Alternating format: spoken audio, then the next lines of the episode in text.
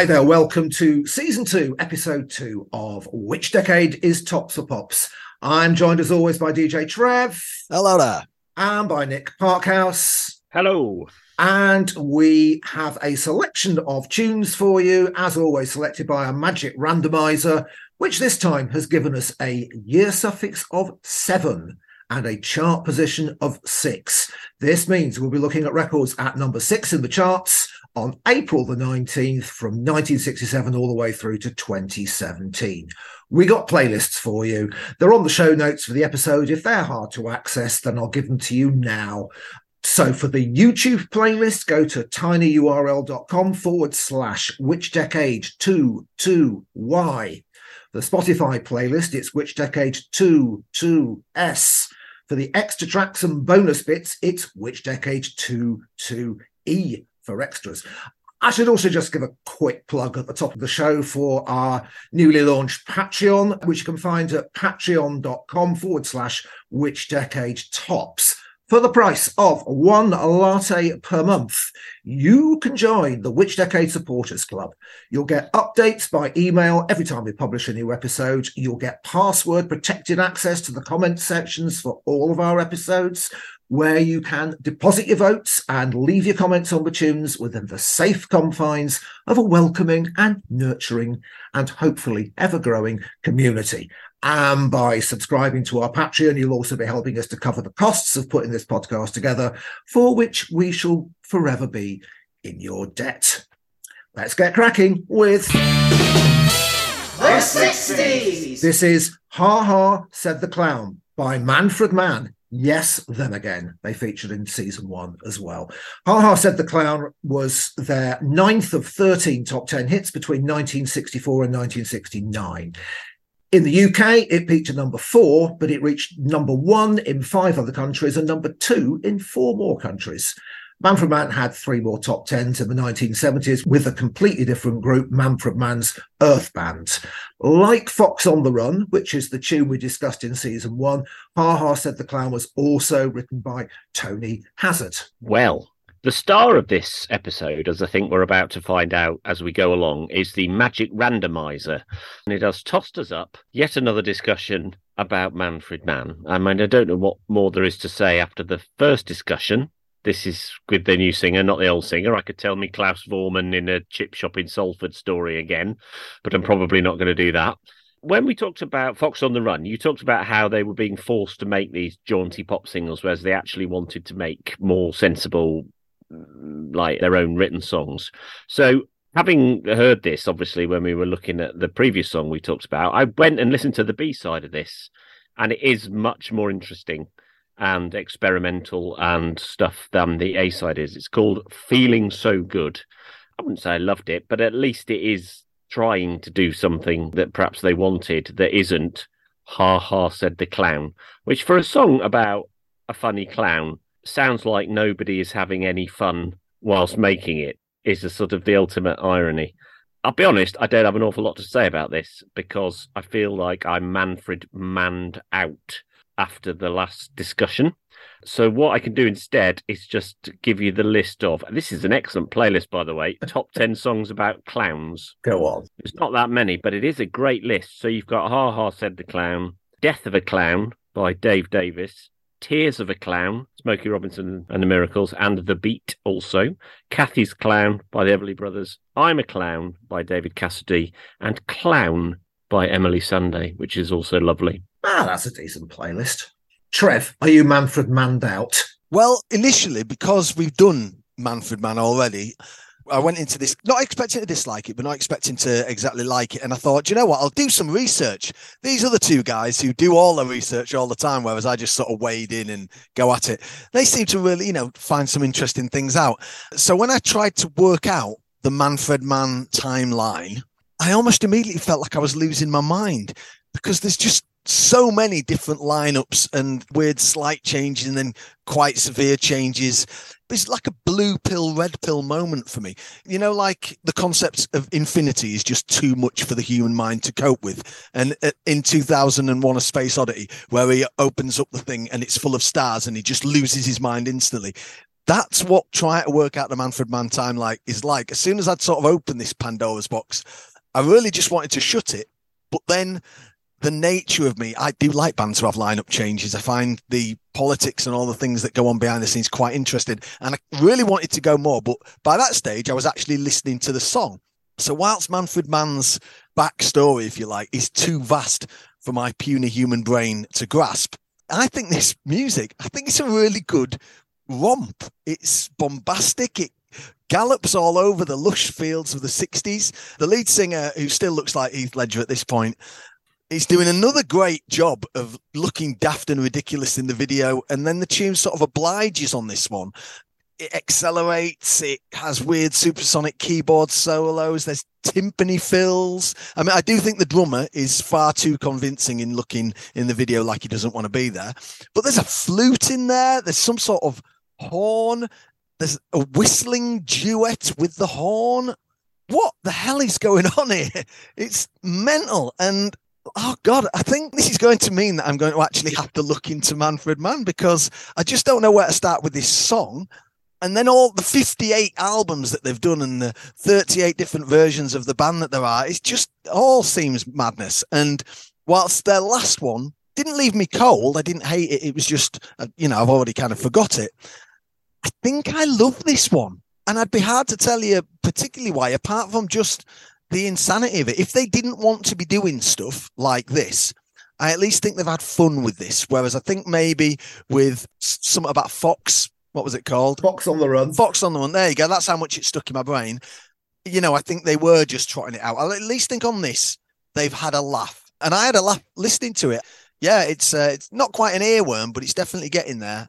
I think, I'm not sure, but I think I love this. Yeah, I think this is a lot more like it.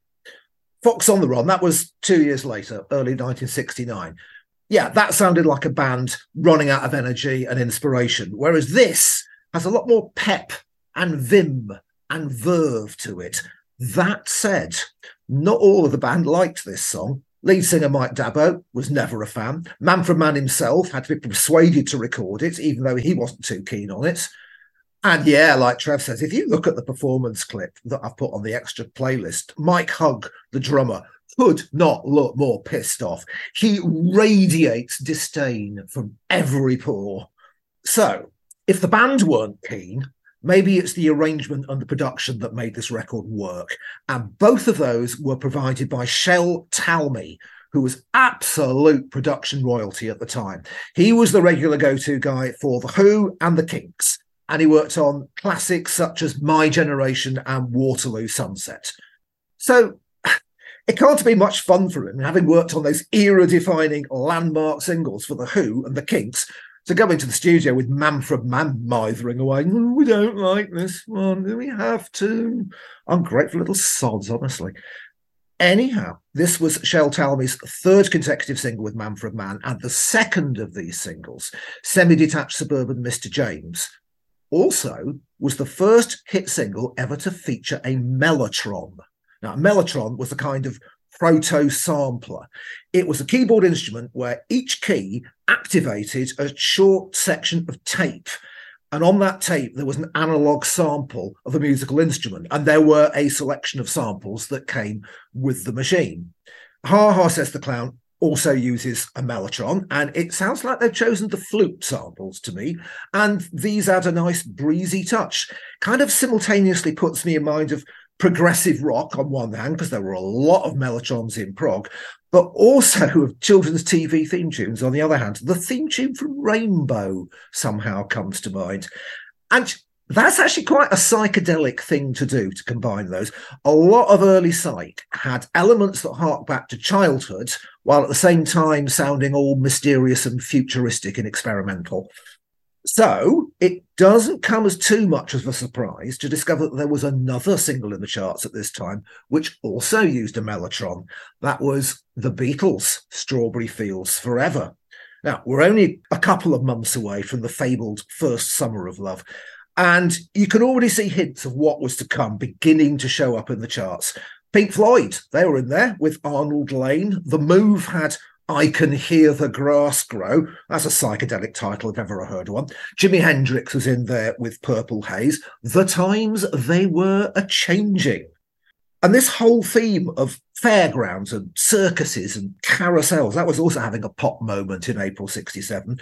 Because we've also got in the same chart Sandie Shaw, Puppet on a String.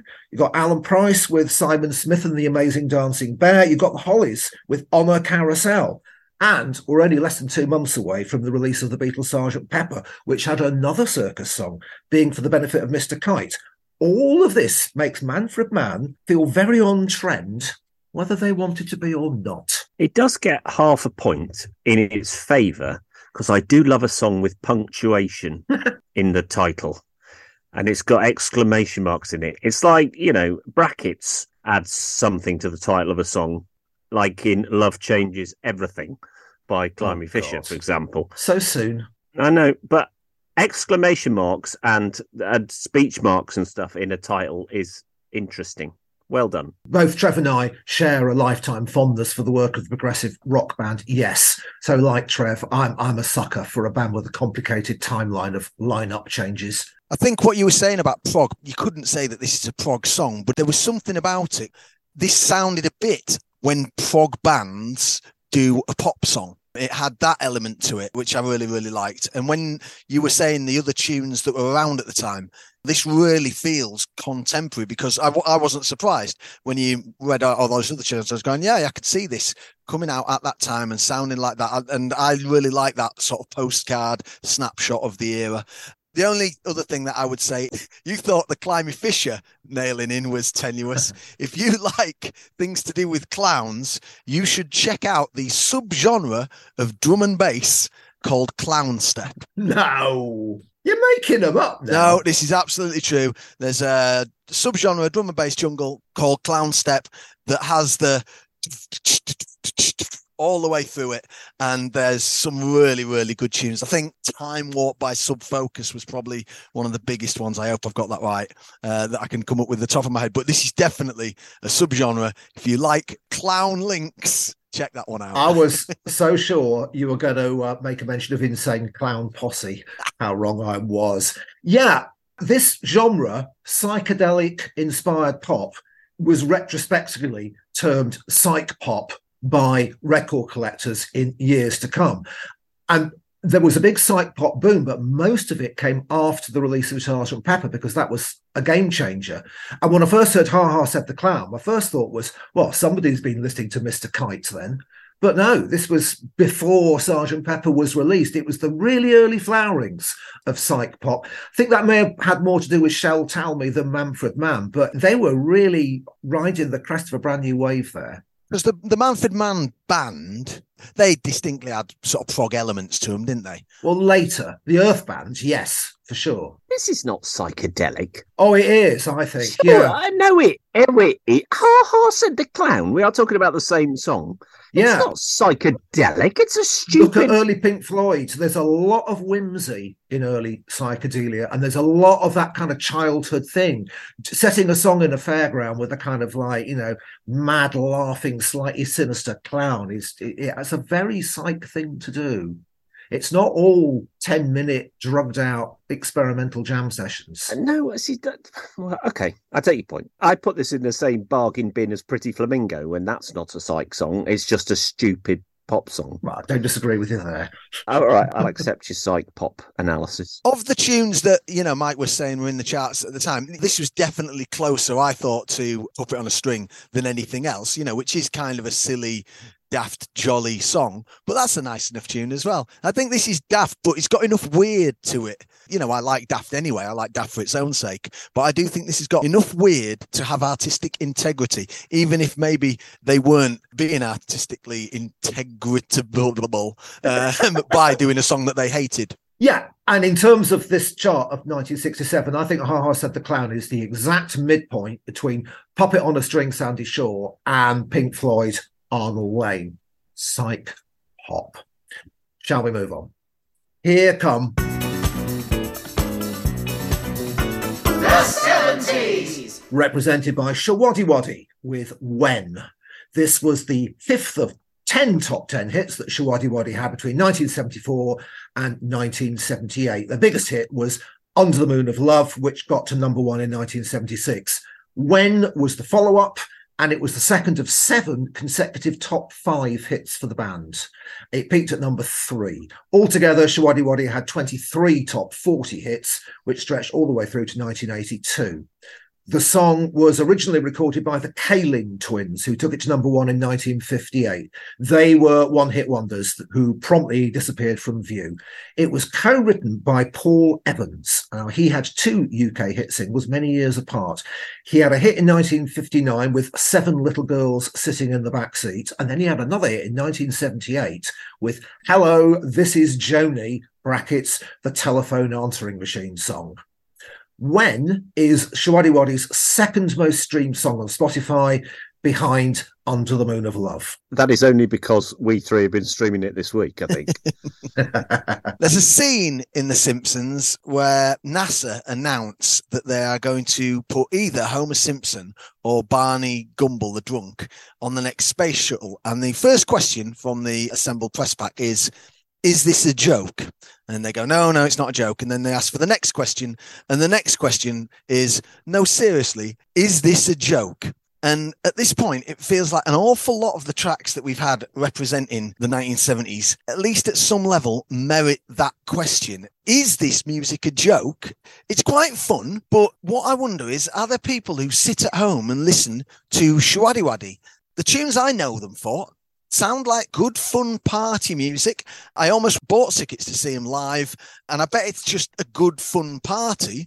But I wouldn't be sat at the back of the room stroking my chin and going, I see what they've done there. Because I don't really know what they've done there. Like I wouldn't buy an album of this weird 50s vaguely teddy boy comedy silliness. You know, do you close the curtain? Our Showaddywaddy fans sat with like blackout blinds and they've got like a, a, nice glass of something and they're in a reclining chair. They've got the Bang & Olufsen headphones on and they're just zoning out to this. I have to say, I think Showaddywaddy look amazing. I love their style and the presentation visually. But the other bands that are like this, because we've had a few pop up, are they the 70s equivalent of like Scooter? I mean, it's the only parallel I can think of. Like, I often say that things can be just purely fun and fine for that. And I've got absolutely no problem with this whatsoever. But it just does seem a bit weird and just fun. And I'm curious if there are Showaddywaddy fans who sit and listen to the music of Showaddywaddy and really go in and read the sleeve notes and stuff like that. I want to hear from them because I think that's awesome. I, I don't really get this. And I do think of all the artistic endeavors of the 1970s, such as prog that we've already talked about, and things like folk jazz fusion, I do find it weird that the one that I find so confusing is one that is actually pretty straightforward. It baffles me. There's nothing wrong with it. I just find myself ask not why, more how. Um, can I just ask, in what way do you see Showaddywaddy as the scooter of the 70s? Because I'm not getting that. No, right, no, no, musically, not like, like Scooter at all, but Scooter exist outside of dance music. Yeah. And so are, I guess, rock, but they're outside of rock, aren't they? You know I mean? If you were listening to other rock bands at the time, you wouldn't go, oh, you know, who do I like? I, I like Queen. I like Hendrix. I like Showaddywaddy. You know what I mean? They, they don't fit in there. And Scooter exist outside of that. Scooter make dance music, but it's not dance music for people who are really into dance music. And they are scorned. They're one of the few artists that, if you say you like Scooter, among the most broad-minded dance crowd, people go, mm, "Lol." And I mean, I actually do like Scooter, but I know that people sneer at Scooter, and there must have been sneered at Showaddywaddy and bands like this. Surely were they? I don't know. Well, I think Showaddywaddy were actually the little mix of their time because they won a TV talent show, the V big ITV TV talent show that also brought us Victoria Wood and Lenny Henry and Marti Caine. Shawaddy Waddy won it in 1974, got the deal. That's what launched them. Ah, there you go. This is why I should do research like you guys do rather than just heading in because instantly they make a lot more sense to me. Still not complete sense, but more sense. They make to me less sense than the sense they make to Trev. I can't even fathom a reason for it. I've listened to a lot of Showaddywaddy over the last few days, and what it has taught me is that I don't ever want to hear a Showaddywaddy song ever again. Why were they doing this? Their first couple of singles, right? I get it. Early 70s, they are sort of at the arse end of glam rock, aren't they? They are sort of Slade, sweet light. And then somebody in a record label or somebody as I, was listening to absolute 50s radio or AM or whatever it was in 1974, and I heard one of these went and went, Oh, do you know what this needs? This needs some sort of stupid boogaloo version of this late 50s one hit wonder. And then for the rest of their career, they've just knocked out this stream of ludicrous 50s pastiche. Mm-hmm. I mean, it's nonsense, isn't it? Under the Moon of Love is, I mean, I don't, I can't describe it. It's, it's the bargainist bin of novelty. The original of this was what late 50s, 58, 59. I think the original version of this song sounds more modern and contemporary than the 70s version does. The 70s version somehow succeeds in sounding older than the 50s version. Is that deliberate? It's like that Mike Flowers thing put a production on this that makes it sound like Wonderwall was a cover of this. That's what they've done with this. They've made it sound like the original was a cover of this terrible rockabilly 70s thing. It's so weird. I'm also slightly ranting about it because I thought, right, I'll cue their singles in chronological order and just listen to them. And it ended with who put the bump in the bumpty bump, who put the ram in the ramalama ding dong. And for two days straight, that's all my brain has said to me whenever in a quiet moment it's just gone, who put the bump in the bumpty bump? And I can't forgive them for that, frankly. But they also had a hit called A Little Bit of Soap, right? What? What? The one positive thing I could say about them is that one of them was called Romeo Challenger. That sounds like a NASA mission to me, or like a superhero or something. And the other question is you know, last time someone said that modern romance, the road to Agadoo, began there. I think the road to Shakin' Stevens begins here. Whether that is a good or a bad thing, I don't know. Shakin' Stevens, incidentally, the top selling male British solo artist of the 1980s. Fact. Not George Michael or anybody like that, was Shakin' Stevens. So I think the road to Shaky starts here and not in a particularly good way, I would say. That's right. I have to say, before we go any further, I didn't find it a problem listening to Showaddywaddy. I enjoyed listening to Nick take them down much more, though. That was so good. it's so bad. Well, I don't know. It's not bad. Clearly, musically, it's not terrible, but I just find it offensively ridiculous. It's like, what on earth were you doing for all of those years? Had you not got something better to do with your lives than knock out this Butlins esque 50s covers?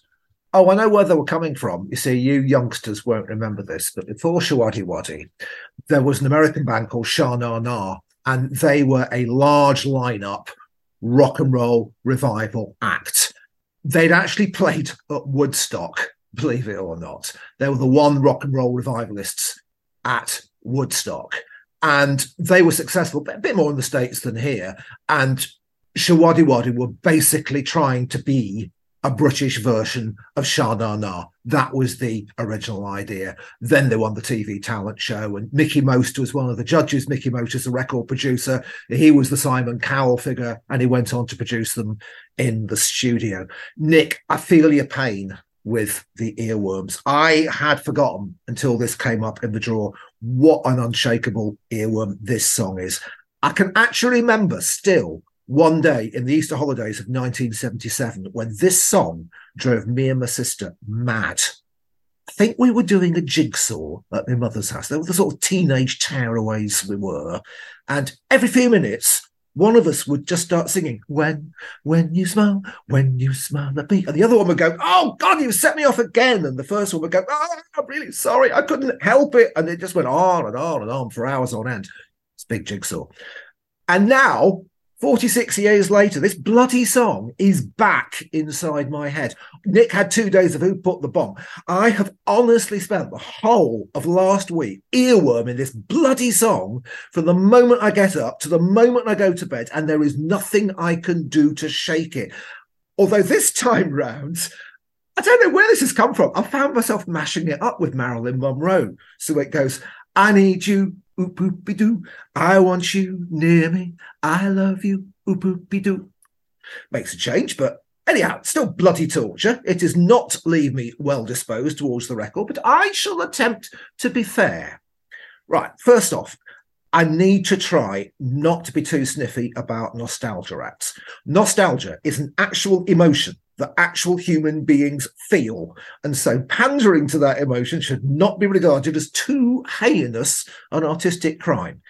Yes, nostalgia is based on a filtered fantasy of the past that edits out all the bits of the past which weren't so great. And this has come up before. But there's nothing wrong with indulging those fantasies, provided you don't start thinking the past was actually like that. For example, Trev enjoys wishing he'd been around in the 60s before he was born, but I think he also knows that the actual 60s were substantially different from a nostalgia version of the 60s. Right. Judged as an unashamed nostalgia act, I think Showaddywaddy Waddy fulfill the brief pretty well. They did start out releasing original material. Then, when the chart positions gradually started to slide, they pivoted to cover versions and then did very well from them, much as UB40 did in the 80s. Side note, there's a brilliant music podcast called Chart Music, which dissects random episodes of Top of the Pops for hours on end. A lot of swearing, unlike us. Now, UB40 have come up a lot on chart music, and the people in the team on chart music routinely refer to UB40 as Jar Waddy Waddy. and I think that's a marvelous title. When was the follow up to their biggest hit, Under the Moon of Love? And it repeats one of that single's best tricks by bringing in those kettle drums. And it's much in the same way that Manfred Mann returned to the mellotron for Ha Ha Said the Clown. The band's song choices were almost always smart, and to their credit, they never settled for bashing out straight up carbon copies of the originals. I think the original Kalin Twins version of When sounds weedy by comparison. That was driven by castanets. This is driven by kettle drums. And I think the whole production adds richness and oomph and bounce and a distinctive Showaddywaddy sound, which runs through most of their hits. And unlike Manfred Mann, Showaddywaddy do sound like they're actually having fun making the record. So it passes the test that for me tight fit and modern romance failed. It isn't fake fun. It's actual fun. It's not one of my favorite Showaddywaddy hits. I prefer under the moon of love three steps to heaven heartbeat. And i was fairly scornful about it at the time despite harboring impure thoughts about most of the members of Showaddywaddy they're not what you might call classically handsome but they look dirty. I mean, they only needed a little bit of soap, and I wanted some of their dirt to rub off on me. I agree with this. I can't see much point in listening to Showaddywaddy in 2023 because you just end up being nostalgic about a nostalgia act, and I can't see a whole lot of value in second-hand, second-generation nostalgia. But I think this does its job. I can't hate it for that. Well, we know put the ram in your ramalama ding dong. oh, I wish. The bump in your bumpty bump. Oh, there were photos of them in my sister's teen music magazines. Yes, I I might edit this bit out. Nobody wants to know this. Nobody wants to know this.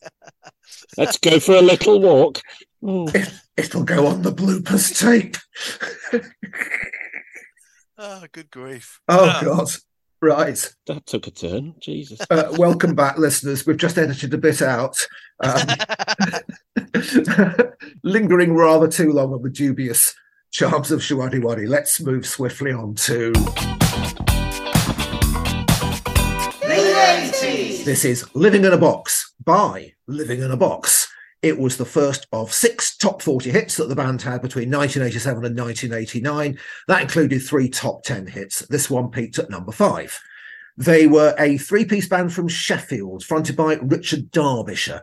They split up in 1990. Then they reformed in 2016 with Kenny Thomas on lead vocals. He'd had some hits himself in the early 90s. And also in 2016, Marcus Vere from the band had the honour of co writing four songs on The Lexicon of Love 2, which was the sequel to ABC's classic Lexicon of Love album. This was produced by Richard James Burgess. Now, he'd sung lead vocals on Landscapes hit Einstein a Go Go in 1981, and he also produced Spandau Ballet's first two albums and all their early singles, as well as Trapped for Colonel Abrams in 1985 and a cover version of Living in a Box by Bobby Womack reached number 70 in November of this same year, 1987. So, Living in a Box was their first song they wrote and recorded together, and they took their name from the song rather than the other way around. They ended up choosing the band name because of the song name. I loved Living in a Box at the time. I bought this when it came out. I think I bought the album when it came out they were pretty successful. They had Living in a Box, a couple of other minorish hits, Scales of Justice, so the story goes. And then they came back in 1989 with a sound that was more commercial and more polished, but less interesting. I mean, Living in a Box, the most 80s sounding record you could possibly imagine, but also quite funky in its own way.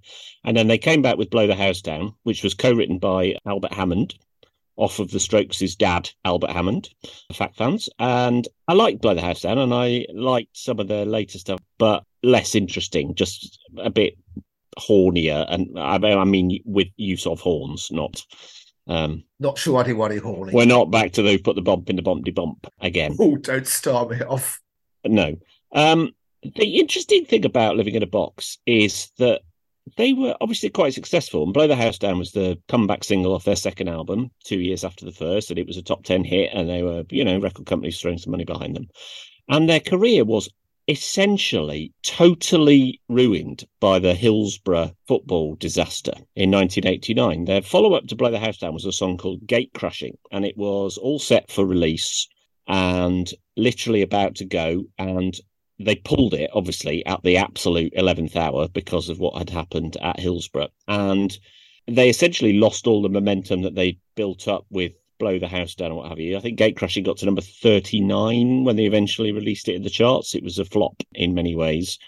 They had to push back the album release. They had to push back all the promotion that they'd been doing and all that sort of thing kind of went to waste and stuff. And then they never really recovered and Richard Darbyshire left and had a minor bit of success with his solo album, but just a terrible timing. The song with that title could have been scheduled for release just as something so awful happened. So, yeah, it's not my favorite of theirs. I, I think Room in Your Heart, I love, absolutely love Room in Your Heart, which is a kind of ballady one that they did a bit later on.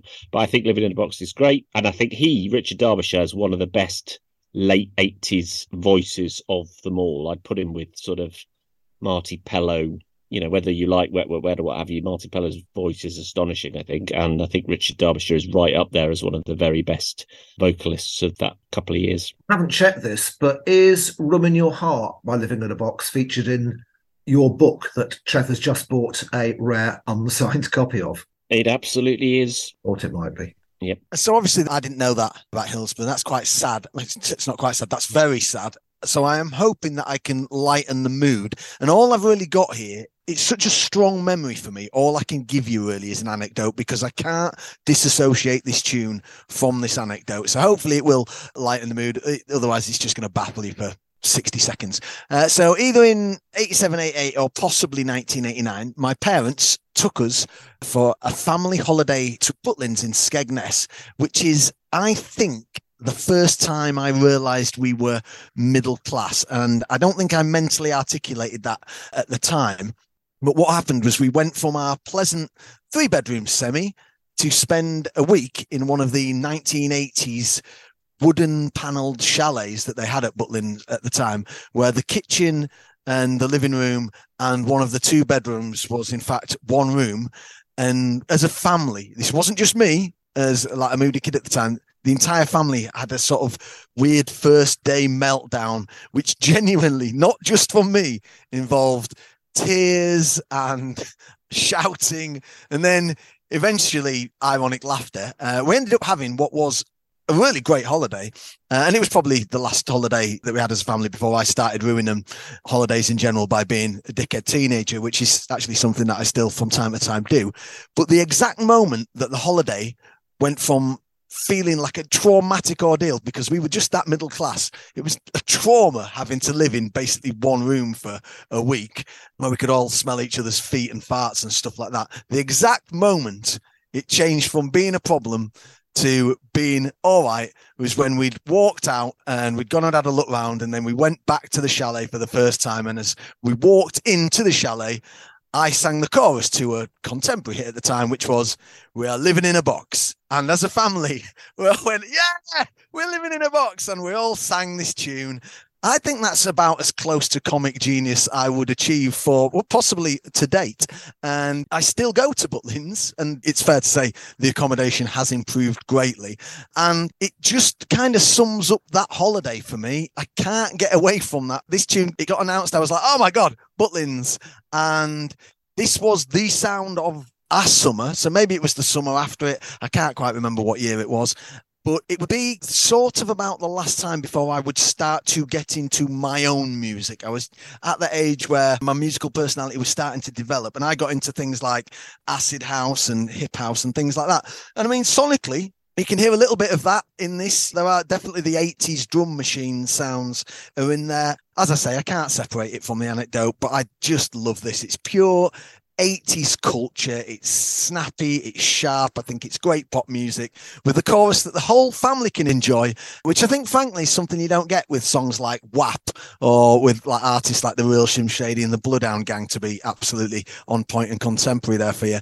I think this is, as Nick said, about the most 80s sounding thing. And I think it's great for that. It sounds like big shoulder pads, and God bless it for that. I love it. Well, as with psych pop in the 1960s, I'm going to hit you with a retrospective genre that will cover living in a box in the 1980s. So, in the second half of the 2000s, I was writing reviews for a music website called Stylus, which was widely read in its day, although it never quite reached the heights of Pitchfork, which was its closest rival at the time and is still going strong today. Stylus folded at the very end of the decade, as I recall. And while I was with them, one of my fellow writers wrote a piece about a certain strain of late 80s British chart music, and he coined the term sophistipop to describe it.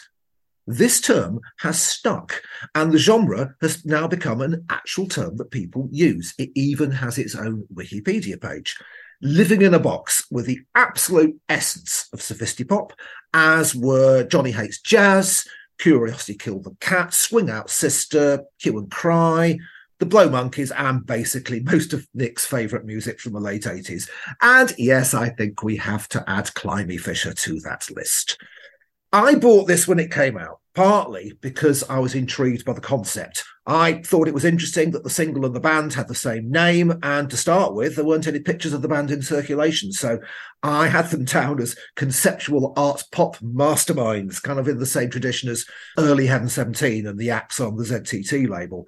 I spotted Richard James Burgess's name in the credits and his reputation as a groundbreaking synth pop producer in the early 80s added to the record's mystique.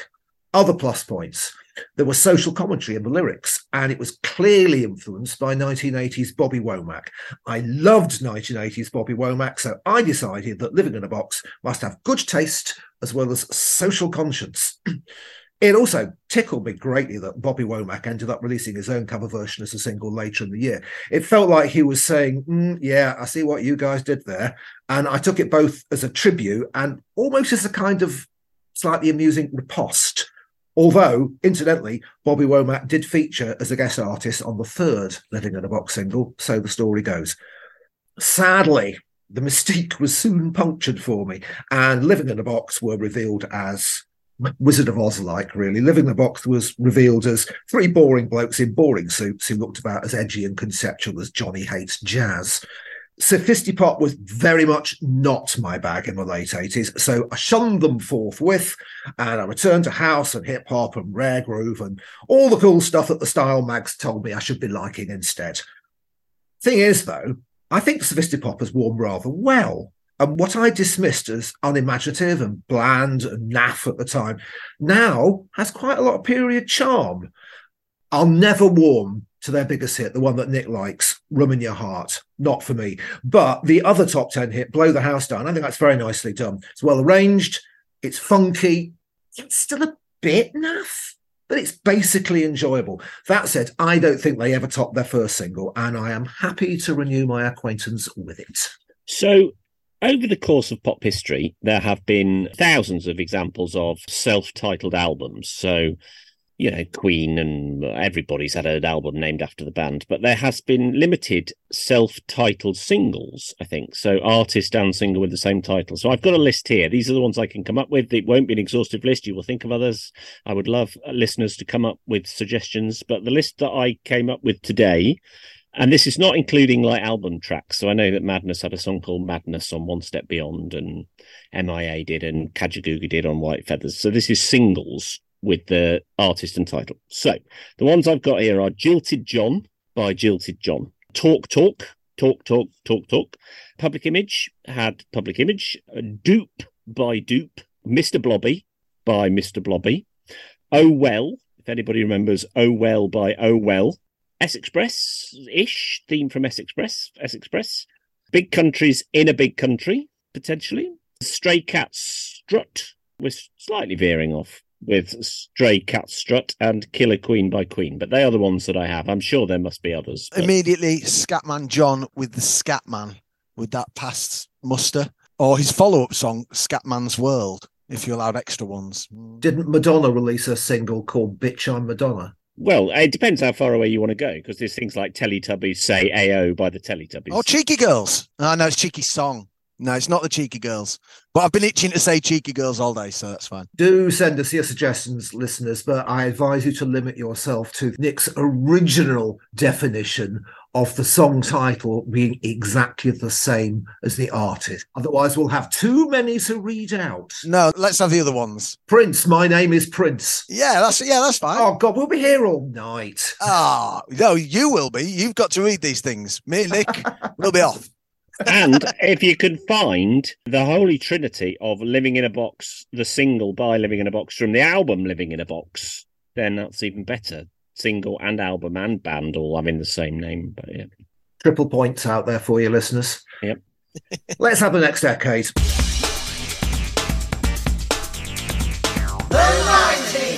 This is Don't Speak by No Doubt. It was the second of 10 top 40 hits that No Doubt had between 1996 and 2004.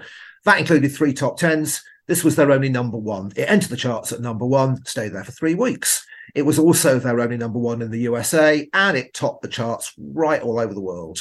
No Doubt originally formed in 1986, and originally they played ska punk, but they didn't start having hits until 1995. They took a break between 2004 and 2008, during which time their lead singer, Gwen Stefani, launched a successful solo career. And they've been officially on hiatus since 2016. Probably means they've split up, but they've not actually said so. Don't Speak was co written by Gwen Stefani and her brother Eric, and it was produced by Matthew Wilder, who had a big hit in 1984 with Break My Stride, and I think features in Nick's book. Its lyrics were inspired by Gwen Stefani's breakup with Tony Kanal, who was the band's bass player. Uh, one of the things that I struggle with when it comes to getting older is that there's loads of tunes that, in my mind, I still think of as modern that are actually well old. I think this is probably one of the oldest, but in my mind, I would go, this is, oh, you know, it's a modern power ballad.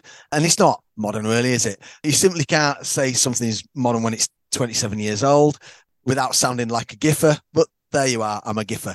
I think this is a whopping tune that informed me as a DJ because it's one of the first tunes I remember forcing, and I forced this into sets. I had to force it in, and I still do that now. And I know the vast majority of other DJs are just knocking out non-stop dance bangers or playing lots of R&B or things like that. Whereas I will cheerfully stop a set in the middle and whack in something like this. I like to think I do it a little bit smoother than I used to, but it properly was breaks on and I would play this. And I hope I always do that. All that hardcore dance is all well and good, but sometimes you've just got to have a real moment. put your arms around your mates and have a cry or whatever. Now, I do think it's somewhat ironic that the entire premise of the video is how frustrated as a band, no doubt, were by the continued spotlighting of Gwen Stefani. And the suggestion and sort of subcontext is that the industry were trying to turn her into a solo star. And we'll look into that irony when we talk about the next decade, perhaps. But whatever I think about No Doubt's career, the way that they completely changed their sound at this point, I knew more of the spikier ska punk stuff. Whatever you think about this, I just think this stands alone as an absolutely great record. I think it's beautiful. And I think you could just about say maybe a forerunner for emo as well, because this is heart wrenching rock music they weren't hardcore ska, but they were definitely down the edgier end of things. And what, five years after this, suddenly everybody started having big floppy black fringes and things like that. So, yeah, I think it's uh, quite an important tune as well. And I still rate it and I still play this when I can. When this came up, you know, if you're of a certain age and you see it, you think, of course, of course I know what that is. What a belter. What a great tune that is. And I assumed that it was the song that launched them. I assumed that they had this big hit and that launched their career and all this sort of thing. And it was only looking uh, earlier this week that I know it wasn't. They'd had a couple of hits already by the time this arrived, which surprised me because I thought this was it. I thought they arrived with this and then did all that other stuff that you know. You were talking, I think, last time, Mike, about the CD single and how back in the day, what used to happen was that radios would start playing a tune three or four weeks before it was released and they build up this massive pot of anticipation for it. And then on a monday finally you'd be able to go into your local virgin or whatever and buy the cd single. And i vividly vividly remember doing that with this. And i bought it in kettering. I was working in kettering at the time and i vividly remember on the monday in my lunch hour walking into whatever it was then, our price, HMV or whatever, and buying the CD single of this from a massive wall full of them because it was the big single that was out this week. And of course, it went straight to number one. And I agree with Chet. What a brilliant record. Uh, is it a power ballad? I think probably in the loosest sense of the term, that's what it is. No doubt, also one of those bands that I haven't given a second's thought to for years. So I thought, oh, I'll go and listen to a bit of No Doubt, and it's all great. It fits into absolutely no genre whatsoever. It lurches from sort of reggae to ska. Just a Girl is not like this. The cover of It's My Life is fantastic.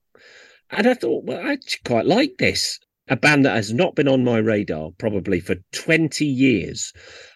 I think Just a Girl is on the kids' radar, isn't it? Has somebody covered that, or has Olivia Rodrigo been doing that in live shows? And I think the teenagers know Just a Girl. I don't know whether it's been a TikTok thing, but I think the kids know that song from somewhere.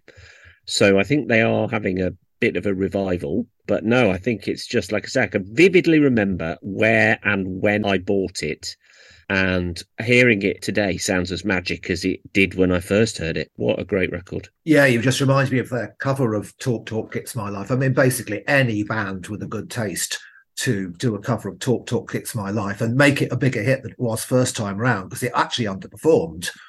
Any band who does that is already all right by me.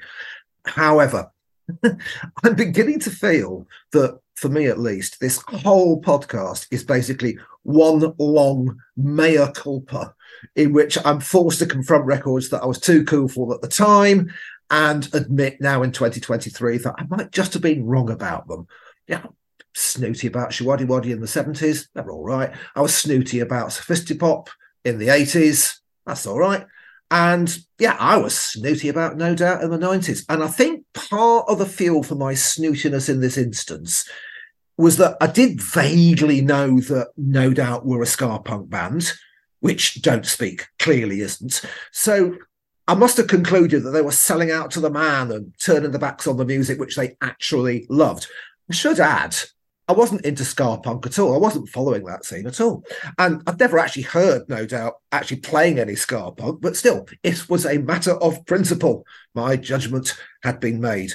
I mean, talk about missing the point, because what this actually is, it's an entirely heartfelt song about a real life breakup, probably making it the most emotionally true song that Gwen Stefani had ever recorded. I'm assuming there's not a lot of heartache in ska punk. I could, of course, be wrong. It doesn't particularly sound like 1997. It certainly doesn't sound like my 1997, which was all boshing techno, neo soul, and sad boy indie. But as it can't be pinned to a particular fashion in pop, it does end up sounding timeless. And that works to its advantage and it helps to cement it as a classic. It's a very well crafted breakup song. It doesn't descend into platitudes. That central idea of Gwen burying her head in the sand and asking her soon to be ex not talk about the state of their relationship is quite a fresh one and it's a memorable one. Find it curious that the ex in question is still playing bass on the video, and neither he nor Gwen give any clue to the viewer that the song is about them specifically. She even sometimes sings the lyrics directly to him, but then she does that to most of the rest of the band.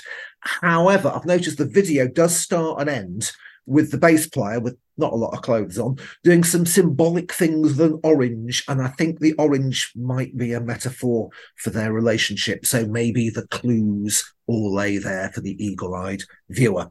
So, yeah, yet again, I was wrong. It's a classic breakup song. It must have a great deal of resonance for thousands of people all over the world, and it deserved its worldwide success. It's never too late to acknowledge these things, and I am happy to stand corrected. Just imagine how much fun you could have been having for 40 years if you'd liked the fun stuff at the time. Oh, I was having fun just in different ways to different music. Oh, I had a lot of fun over the 90s. I don't think we're going to get much boshing techno on this podcast, but if we ever do, I might explain further. To go more into uh, ska punk, ska punk is very emotionally wrought. Ah. The thing of it is, is it doesn't sound like it is. Mm. So ska punk, an awful lot of trumpets. You could only really describe it as upbeat, even though those are nonsense words. But you know, it's very and they are singing about suicide and social strife and single parents and addiction. It's one of the things that I don't particularly like ska punk because I like the tunes, and then you start listening to the lyrics and they are talking about suicide, and you're like, what? And they're going, oh my God, I just can't wait to kill myself. But it is really emotionally raw, is ska punk. And what I was saying about emo before emo, the roots of emo are absolutely in ska punk. It is all lyrically heart wrenching. Oh, my life is very, very difficult. It just doesn't sound like it is because they're doing it over the top of skittery beats and trumpets. I didn't know that, and it sounds like in that case they are taking their lead from the two tone bands because there was a lot of that in two tone, especially the specials. They were gloomy band. I, I did notice the drummer is still wearing a vintage Madness t shirt in the video for this. So- Yeah, so all the ska punk bands, they all love the two tone stuff. And I love them for that because I can play them alongside each other. I mean, I've done metal nights where you stick on a no doubt tune and then just play some madness. When you've got a full on mosh pit and then you drop some madness, that's a lot of fun. okay, here come. The Naughties. This is The Sweet Escape by, guess who? Gwen Stefani, House of No Doubt. Also featuring Akon. Yes, we have a double drop of Gwen this week. This was the seventh and last top 10 that Gwen Stefani had. Uh, her first top 10 entry was actually as a featured artist in 2001. Her first as a lead artist was 2004. It peaked at number two. It was her highest charting hit, but the follow up only reached number 22. She never had a top 40 hit again. It was also the title track of her second solo album. As for Akon, he had 12 top 10s between 2005 and 2012. That included three number ones. He co wrote and co produced this track, as did his regular collaborator, Giorgio Tuinfort. Uh, now, he later became David Guetta's regular collaborator, and he worked with him on a vast number of hit singles in the early 2010s. This is Gwen Stefani's second most streamed song on Spotify, behind Hollaback Girl. How weird that the randomizer has thrown up 10 years apart the same person, Yeah. shall we just say. So I as assumed that Gwen Stefani was a much more successful solo artist than No Doubt were, but that turns out that's nonsense. No Doubt have sold a lot more records than Gwen Stefani did as a solo artist. We talked a couple of episodes ago about Justin Timberlake, a Cry Me a River, a similar vintage to this, I think, roughly speaking. So, in theory, I don't think this is something that I would normally like. I'm going to do a mic here, and I don't think I particularly did like it at the time, with the exception of a couple of her later singles. I loved Cool. I think Cool is also about a breakup, I think, as well, which is a great pop record. And I loved Early Winter, but that's only really because Early Winter was written by uh, your keyboard man from Keane. So that was probably why I liked that one so I didn't really like Gwen Stefani at the time, but having listened to it back, it is bop after bop after bop. That whole run of hits that she had all the way through this time, from things like Rich Girl, which is, I mean, it's ridiculous, Rich Girl, isn't it? I mean, it's it shouldn't work really, but sort of spectacularly does. What you're waiting for is a great pop record. Wind it up is great. So I actually found myself enjoying it a lot more than I anticipated that I would, to be honest. And that includes this. I think this is a, it's a nice, sweet little pop record. I can't really genre it in any particular way. Just is of its time. It still sounds quite fresh today, I think. She's got one of those voices that you can tell it's her a million miles away. You know it's her absolutely immediately. So a very distinctive vocal and stuff. And I do think that one of the greatest lyrics of the entire decade is from Hollaback Girl. So just a load of people shouting, This waste is bananas. B A N A N A S. It's just brilliant. I could listen to that all day long. If you left me No Doubt or Gwen's solo stuff, I think I'd take the No Doubt back catalogue on balance. But I enjoyed the Sweet Escape and I enjoyed listening to this solo Gwen Stefani stuff much more than I expected to. So yeah, thumbs up. I think, like Nick, I think this is an absolutely fantastic pop song. Now, remembering back, I don't particularly remember this at the time as much as I remember loads of other ones. And I think at the time, Gwen was kind of in a, a little bit of a downward trajectory because the world went fully mental for a first solo album, which I honestly wasn't that into. But I think by the time this one came around, I think the music press particularly had decided that they'd built up enough and it was time to knock her down. But actually all that stuff comes out in the wash because this tune has aged so well. I was driving in my car a year or so ago and this came on the radio and I'm like, oh, what is that? And it took me 20 seconds to remember and I'm like, oh my God, I'm played it that night and I'm playing it ever since. I think this is aged almost perfectly. It's far better than some of the culturally dicey pop pop stuff that she did that at the time people couldn't get enough of. But as I say, I'm playing this every weekend at the moment, and it does feel like just the perfect pop floor filling fodder, really. It's, it's sing along. You could be sat down and this comes on, and you'll nod your head and you'll probably still sing the chorus. It isn't changing the world, but I often say this, I don't think pop needs to. And I think the back end of No Doubt's music had shown that Gwen definitely had the pop in her I know, like a lot of people, with no doubt, it really at the time felt like a pretty hard turn from being into ska punk into like full on pop music. I know it left a lot of people cold, but it didn't for me. And I think this is Gwen doing the same as that type of thing. I think no doubt had some excellent pop records towards the back end. I would rather leave, really, if I'm honest, Gwen's attempts at the hip hop stuff elsewhere. That's aged unfavorably, if I'm honest. Certainly the Cuckoo Girls is a bit cringe. Gwen's guest spots on other legitimate hip hop artist tunes are really good. So I could see why she would do that type of stuff. Speaking of guest spots, Akon is in as a featured because he, he wrote this clearly. He doesn't really do much in the song at all. This is a very, very light guest spot. And, you know, I, you know, look at Gwen's backing singers who were, I think were the Cuckoo girls. Why didn't they get a credit? Because they're on it much more than Akon, but that's just the pop industry machine and whatever. I could leave the hip hop stuff that she did as a side. I would have liked her to have done much more of this type of stuff. I think it's absolutely cracking. And yeah, I love it. Hmm. You know, some of these records are easier to talk about than others. And having had a lot to say about the first tunes in this episode, I really don't find myself having much to say about this one. It's as close as I've come to Podcaster's Block. I bought the first Gwen Stefani album and I enjoyed it a lot. And I totally bought into her as an excellent 2000s pop star. On this video, she sells the song very well. She's stylish, she's charismatic. Mm. She's not as artificially stylized as I thought she would be. There's more warmth and there's less remoteness than my memories of her image had led me to expect.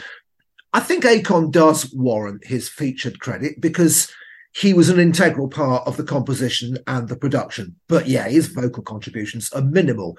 He basically just gets out of the way, lets Gwen do her thing. I think that was a sensible judgment call to make. I don't think too much of a blend between their two stars would necessarily have served the song well.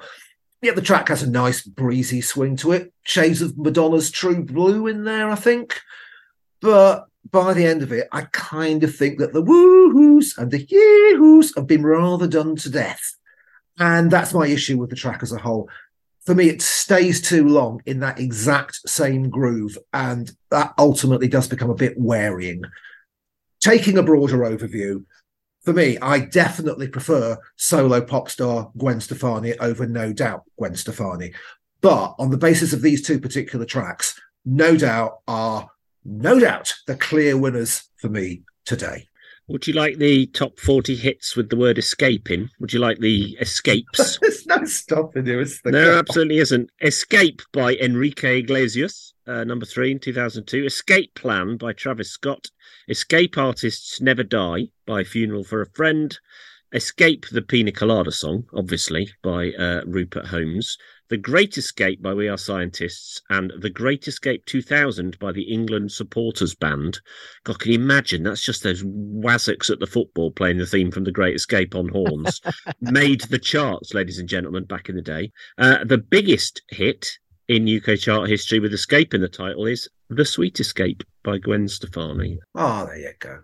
Well, I'm glad uh, I referenced emo earlier because you had Funeral for Friend, who were or still are actually an absolutely outstanding emo band, and we are scientists in that list there as well, who were emo indie. I mean, you couldn't say they were an emo band, but there was definitely emo indie. That sort of uh, art rock indie, I guess you could call it, indie for students who were really students in there as well. So yeah, good stuff. Sounds like I know what I'm on about only emo band I've ever seen live were Funeral for a Friend. They were headlining an NME package tour, and the other three acts below them were not even remotely emo. A feeling Franz Ferdinand and Interpol may have been on that tour. I'm not those certain. those NME tours were magnificent because it was kind of one band from each scene, and so what an absolutely ahead of the time thing to do because it exposed you to bands that you wouldn't have seen. I saw Andrew WK dance metal guy being supported by Lost Prophets, who were an excellent band, you know, problems aside, uh, and the Coral, you know, the doom, doom, doom, Scousers and Black Rebel Motorcycle Club. You know, it's like the four corners of contemporary rock at that time, and it, they were brilliant tours. Love them. Crystal Castles with Magnetic Man on the same bill. That was a night to remember. But with the funeral for a friend, when they came on stage to do the headline set, honestly, about half of Rock City and Nottingham left. And I thought, well, I'm not going to leave. I mean, probably not my sort of thing. I'm going, I'll hang around. I'll give them a chance to see what they're like. I really enjoyed their set. It didn't convert me to emo as a music, but fantastic band. It's a shame that happened. And I mean, obviously, this podcast is now becoming the Funeral for a Friend podcast. uh, but that used to happen at emo gigs as well. Headliners come on, tell everybody you're leaving because you've seen the two support bands who are really cool and edgy and haven't got signed yet but oh the band who've sold records are coming on i'm going now because i'm not into that i i've seen that happen at funeral for friend gigs oh well i'm not here to see them i'm here to see the unsigned band tragic. Like, watch the band. Massive digression going on here, but I remember being in Select Disc in Nottingham, which was an uber cool record store. I was always intimidated going in there. And it was early days for U2. And they were headlining Rock City, but the support band were Wall of Voodoo, who had a minor hit with Mexican radio. And I overheard all the counter staff saying, Yeah, well, we're all going to leave after Wall of Voodoo. Not staying around for U2, are we? so, yeah, it's always been there. I hope that type of thing has died out. Now, you know, the death of cool is upon us, but I hope that's one of the things that's died out. Watch the band. Give them four songs. If you don't like them, then leave. But don't leave before the band comes on, dickheads. And the Gwen Stefani comeback is firmly on. She's got all the nostalgia. I could probably play four or five Gwen Stefani tunes on a Saturday night and riding the coattails of that, no doubt, are back as well because the kids do their research. Oh, why do I like that? Oh, right. Well, in that case, I like that. And she's got a big tour this year, arena tour as well, Yeah. I believe. The flip side of that NME thing was that I went to one of those that was headlined by Joe Lean and the Jing Jang Jong. Oh yeah. It was the absolute apex of hype and publicity over talent. They were genuinely one of the worst bands that existed, but everybody was desperate to see them because they'd been in the NME and whatever. And then they released a record, and everyone went, This is garbage. They're supposed to be the most amazingly massive new thing, and they are God, terrible. When people ask me what is the worst gig I've ever seen in my life, Joe Lean and the Jing Jang Jong is sometimes my answer. I went to see them as a headliner at the Rescue Rooms in Nottingham. It was laughably inept. And the record company actually sent me a promo album sampler CD of the album that never came out because everyone realized how appalling they were. And then most of the rest of the band joined a actually quite well regarded indie band called Toy, like a psych indie band, and did quite well. So some of them redeemed themselves. Well, this is a massive digression. and I've got so much to say about the next one. Oh, God. Let's bring on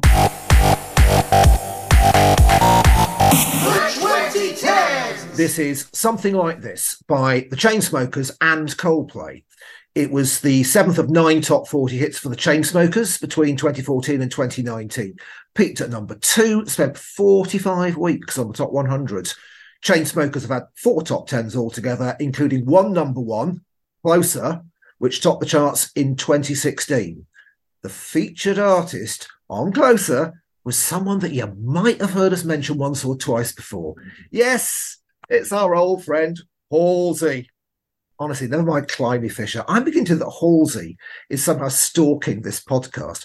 Who would have thought that such a, to my mind, slender talent, whom almost nobody of my generation has even heard of, would turn out to be the nexus around which all of 2010 pop revolves? Shall we just start calling the 2010s the Halseys instead? Should we get Rory Hoy to re record the jingle for this decade? The Halseys! Anyhow, back to the Chainsmokers. Their names are Drew Taggart and Alex Paul. They're an American DJ and production duo. Something like this was their last significant hit. After this, they never got higher than number 34. It's their second most streamed song on Spotify, behind Closer. Both tracks have had over 2 billion streams. It's also Coldplay's most streamed song on Spotify and by some considerable distance. Their second most streamed song is Yellow. That has a mere 1.5 billion streams. Coldplay have had 19 top 10s from 2000 to 2021 and two number ones with Viva La Vida and Paradise. This was their penultimate top 10 single to date. Four and a half years later, they peaked at number two with My Universe, which was a collaboration with BTS.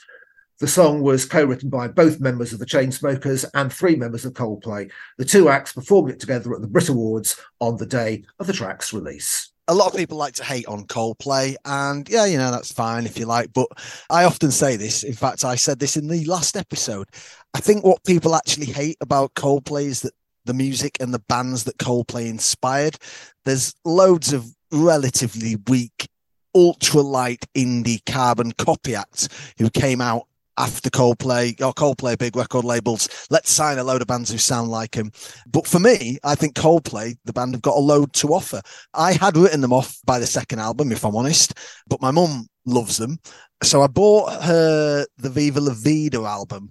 And as I was driving home from work one night, I was going to go and give her the album the next day.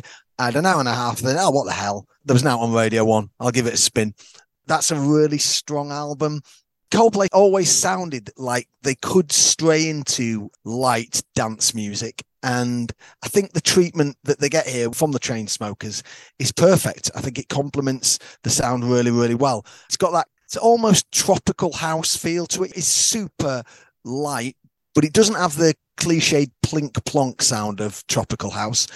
It's kind of like a a light version of what Imagine Dragons do. I think where they pitch on indie soft rock with touches of dance does bring to mind another band that people hate on, which is U2. But I think Chris Martin laughs at himself much more and more honestly whilst they're not in my top 20 bands, Coldplay are one of my very, very favourite live acts. I've seen them a bunch of times, once at Glastonbury, where the headline, which was, I thought, sensational. But I would now actively go and seek out a Coldplay gig. They're absolutely fantastic. I, I think you should put your hate away if you hate Coldplay. It's smooth, shiny pop yeah, you might want something gritty and edgy, and that you're cool, but I'm not. I think it's really well produced. I have very, very little to say about the Chainsmokers because I've just gone on about Coldplay. But I think that's how the Chainsmokers fit into this, to be honest. The Chainsmokers complement this really well. I imagine they featured as the production team behind it as much as anything. And I think the production's fantastic.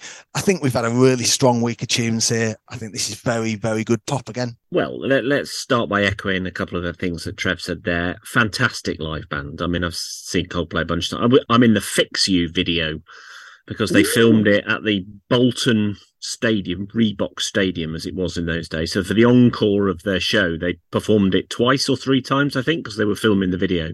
Uh, it was absolutely weighing it down that night. In well, as it tends to in Bolton, in fairness. Um, and so, yeah, I've seen them a few times. I think they're absolutely great. I've been a fan of Coldplay since day one. And it's funny, isn't it, with Coldplay? I think that right now is as good a time as any to admit that being a Coldplay fan is cool. I don't think it's ever been particularly cool, but I don't think it's any less cool now than it ever has been, which is weird, isn't it? One of the things they have done spectacularly well during their career, I mean, they've been going 25 years, and are still what you would call a Radio 1 band. They headline Radio 1's big weekends and that sort of thing, and they play their songs on Radio 1 and stuff. And you think, well, that's quite an achievement, isn't it? Because Radio 1 is the first, they're the first people to ditch you when you're no longer cool. So for them to have sustained 25 years worth of essentially Radio 1 airplay is pretty impressive. Trev's also right about the fact that this song is not far away from where their music went. I mean, the Viva La Vida album is a really good point because up until that point, their previous album X and Y had reached the kind of logical end point of their musical growth. So it went from sort of acoustic indie to a bit bigger to stadium rock, and then there was nowhere else for them to go. So Viva La Vida was a bit of a reset, kind of, and they went back to doing something slightly different this was 2017. They'd started with synths and moving into a synth pop thing years earlier, probably about, I think, probably Princess of China, the Rihanna collaboration 2011 is when they started dipping their toe into this kind of more synth based dance sound. Obviously, they worked with Avicii in 2014 on A Sky Full of Stars, which is very, you know, we've talked about EDM, much to Mike's discussed a couple of times. And then A Head Full of Dreams in 2015, where they started working with Beyonce and stuff. Things like Every Teardrop is a Waterfall. They're already doing that sort of synth based stuff. And so this is kind of the next logical step up from that. And it reached its conclusion, you'd probably argue, with the Max Martin collaborations on Music of the Spheres 2021. So they've had a 10 year journey of kind of upping the synth ante, if you like. This was one of those kind of Brits moments, wasn't it, where you didn't know who they were collaborating with till they came out on the day. I don't know how often this has happened, but the production, the backing of something just like this samples a Chainsmokers song. It is just one of their earlier singles, Roses, sampled with a different vocal over it. So if you go back and listen to Roses, which I think was 2015, one of their earlier singles, it's just the same sort of, they've just adapted the backing from that. So they have just sampled their own song, which is a little bit weird they started off. I mean, their first hit, "Selfie," is a, just a novelty, stupid novelty hit. The Chainsmokers, but then I think they actually, you know, they're a one-trick pony. If you listen to their back catalogue, they've done collaborations with all sorts of people. You know, Five Seconds of Summer and Halsey, as you mentioned, and Bebe Rexha and people like that. And their production is sort of the same. You know, it's kind of not really evolved very much. This is essentially the same as Paris and as Closer and stuff. It's not a massive diversion from that and it's Coldplay's biggest selling song. Uh, again, to have your biggest selling song 20 odd years into your career is a pretty big achievement. We're in Cher believe territory, aren't we? So, anyway, I'm a massive Coldplay fan. I've always been a massive Coldplay fan. And I actually was listening to Chainsmokers this week. I think I actually really like some of that as well. Closer is great.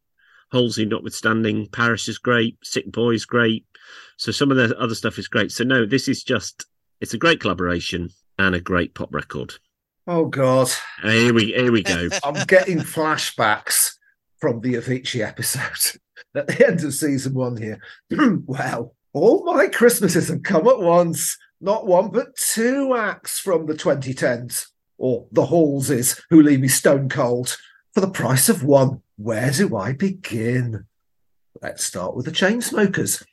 But I'm going to start with another mea culpa. In that last episode of season one, Trev pushed back on my anti EDM rant when he stated that EDM was a more diverse genre than I'd given it credit for.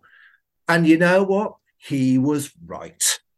I basically avoided the Chainsmokers on principle at the time. And listening to their stuff now, I have become belatedly aware of a whole new subgenre of EDM down tempo EDM. And here we have the masters of that particular style. Now, they didn't start out that way. Their first two singles, which didn't chart, absolute bog standard EDM. Then, for their breakthrough hit, hashtag selfie, they added an actually quite amusing female spoken word monologue on top.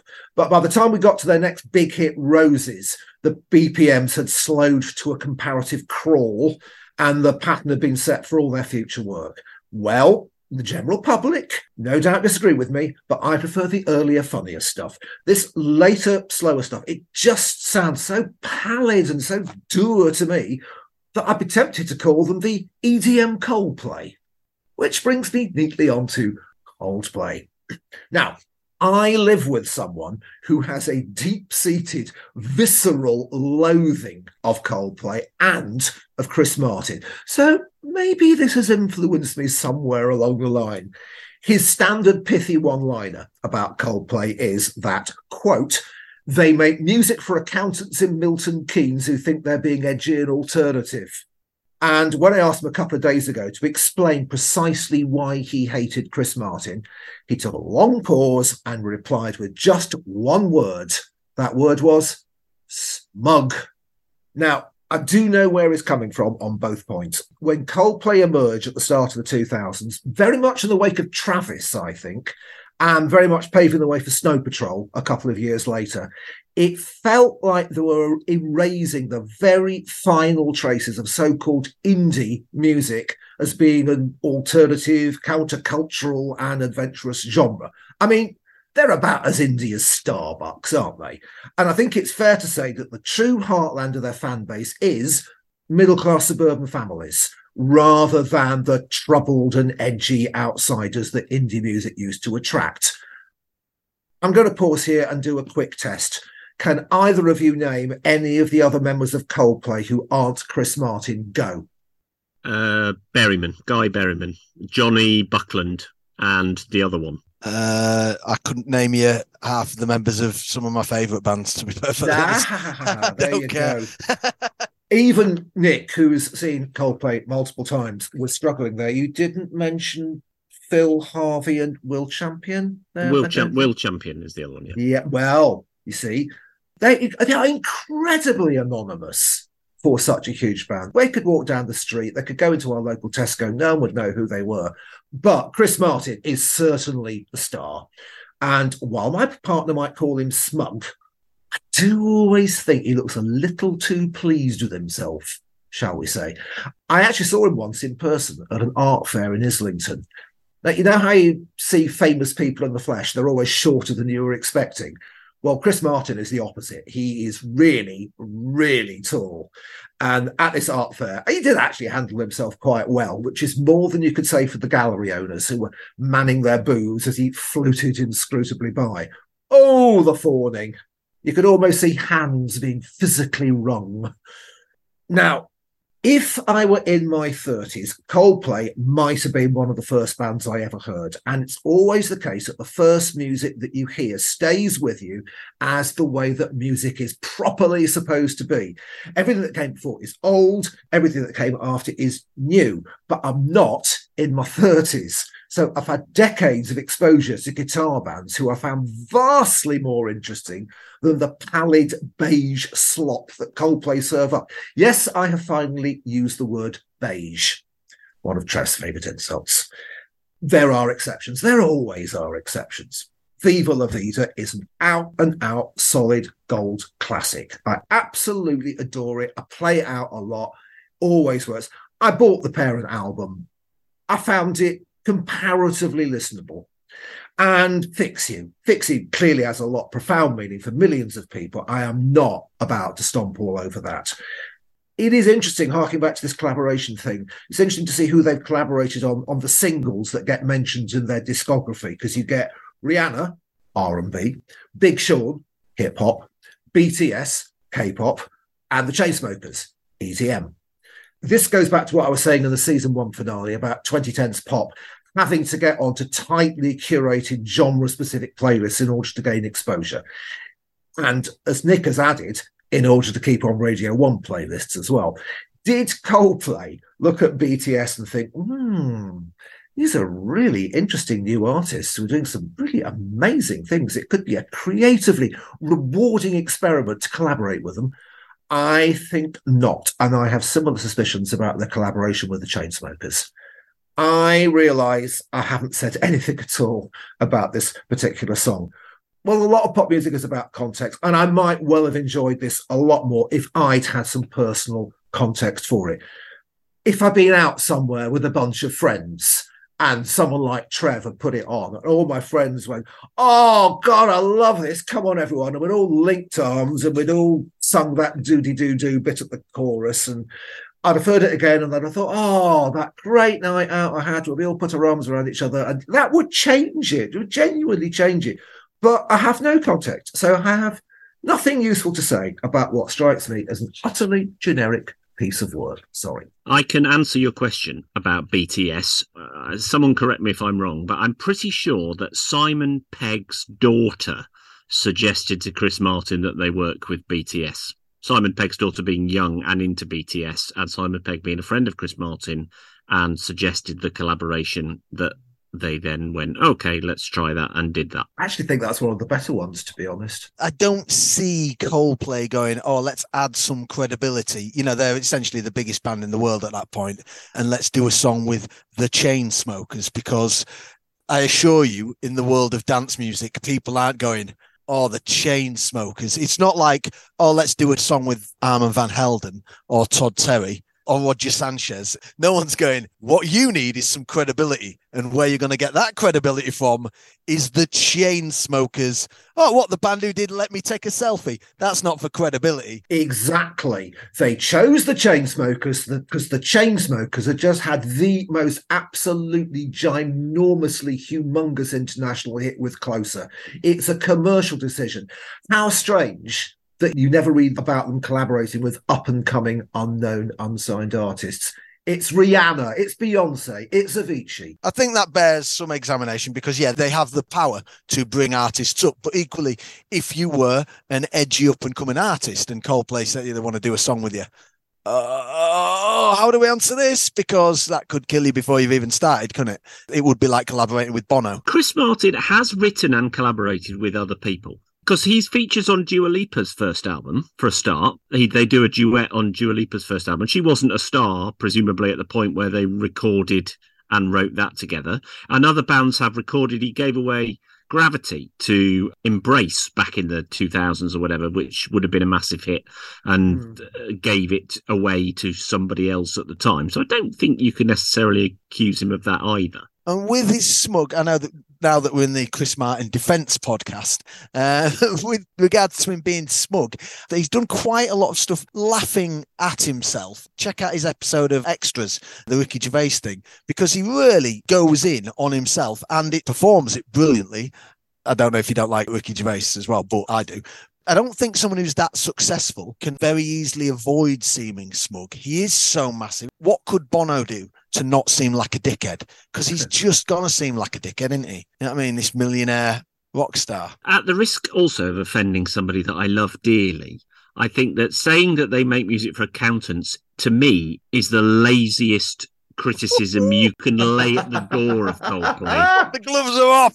Oh, it's going. It's kicking off. It is a very cliched criticism of them, especially when their partner subsequently bought a Coldplay album and isn't an accountant. Last time I checked. There is some personal context as to why he chose accountants from Milton Keynes, but we're getting into the realms of someone else's autobiography. So I'm gonna, gonna park that one there Shall we do some voting? Probably for the best, yes.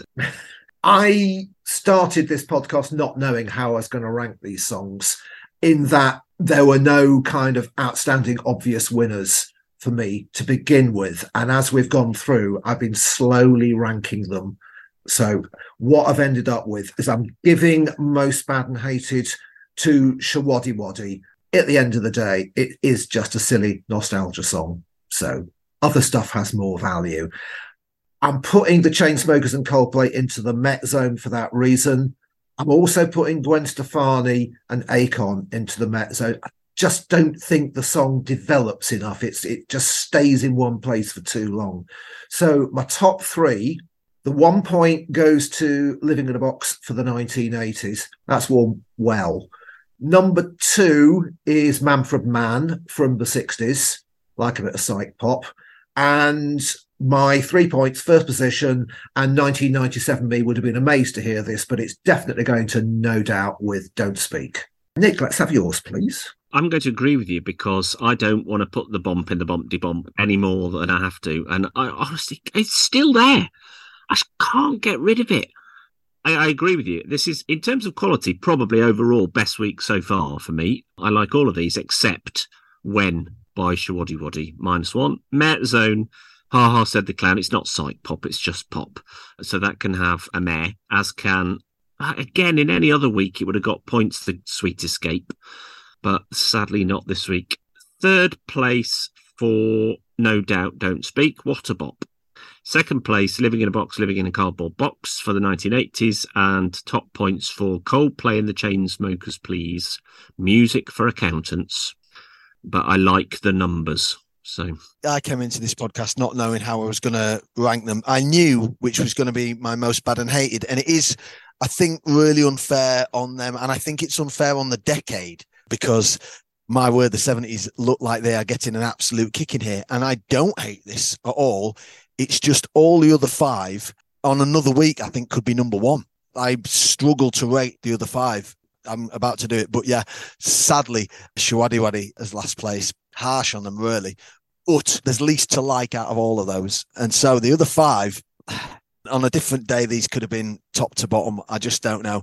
I'm going to say Manfred Mann and Coldplay and Chainsmokers in the Met Zone. I think Manfred Mann, I'll know better in three weeks when I've listened to it a lot more, whether or not it was just a quirk. And I really do like it as much as I think I do. The Coldplay one, I was actually surprised how much I did like it. But when you're up against these, third place, no doubt that really could be interchangeable. Second place, living in a box, and first place, Gwen Stefani. I think Gwen Stefani, as I say, is perfect pop. I think living in a box is perfect 80s. And I think no doubt is, as I still think, perfect modern power ballad. Just the 27 years old there, Trev. Edgy. Quite tight set of votes here, apart from Showaddywaddy for the 1970s, uh, clear last place, minus three points. Then we have in the Met zone, the 1960s, Manfred Mann has notched up a total of two points. Then we have an equal third position and an equal first position. So equal third position, three points each. Gwen Stefani and the Chainsmokers from the two most recent decades. Equal first with five points. We've got Living in a Box and No Doubt 80s and 90s. Very difficult to predict which way these votes Yeah. are going to go. A solid week. Season two, episode one remains my favourite week of the podcast series so far, but this was a solid week. Happy with that. We're going to do something a little bit different in the next episode, but I'm not going to tell you what. Instead, I'm going to tell you how to vote on these tunes. First and foremost, why not vote via the Which Decade Supporters Club at patreon.com forward slash Which Decade Tops. It's all password protected. No one else can see what you're up to unless they are also members of self same club. There's also Twitter at Which Decade Tops. There's Gmail, Which Decade is Tops at gmail.com. There's Facebook, just search for the name of the podcast. Specify your first, second, and third favourites in descending order of preference and your most bad and hated, or at least your least favourite please leave any additional comments you choose to make. And we'll read some of them out in the next results bulletin. Your voting deadline this time is 6 p.m. UK time on Wednesday, the 3rd of May. But for now, it's goodbye from Nick, Goodbye. goodbye from Trev, Ta-ra. and it's goodbye from me. Goodbye.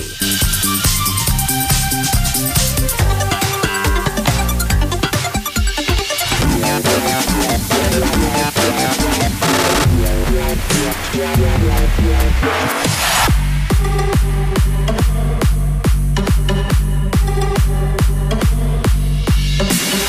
decade is Tops for Pops?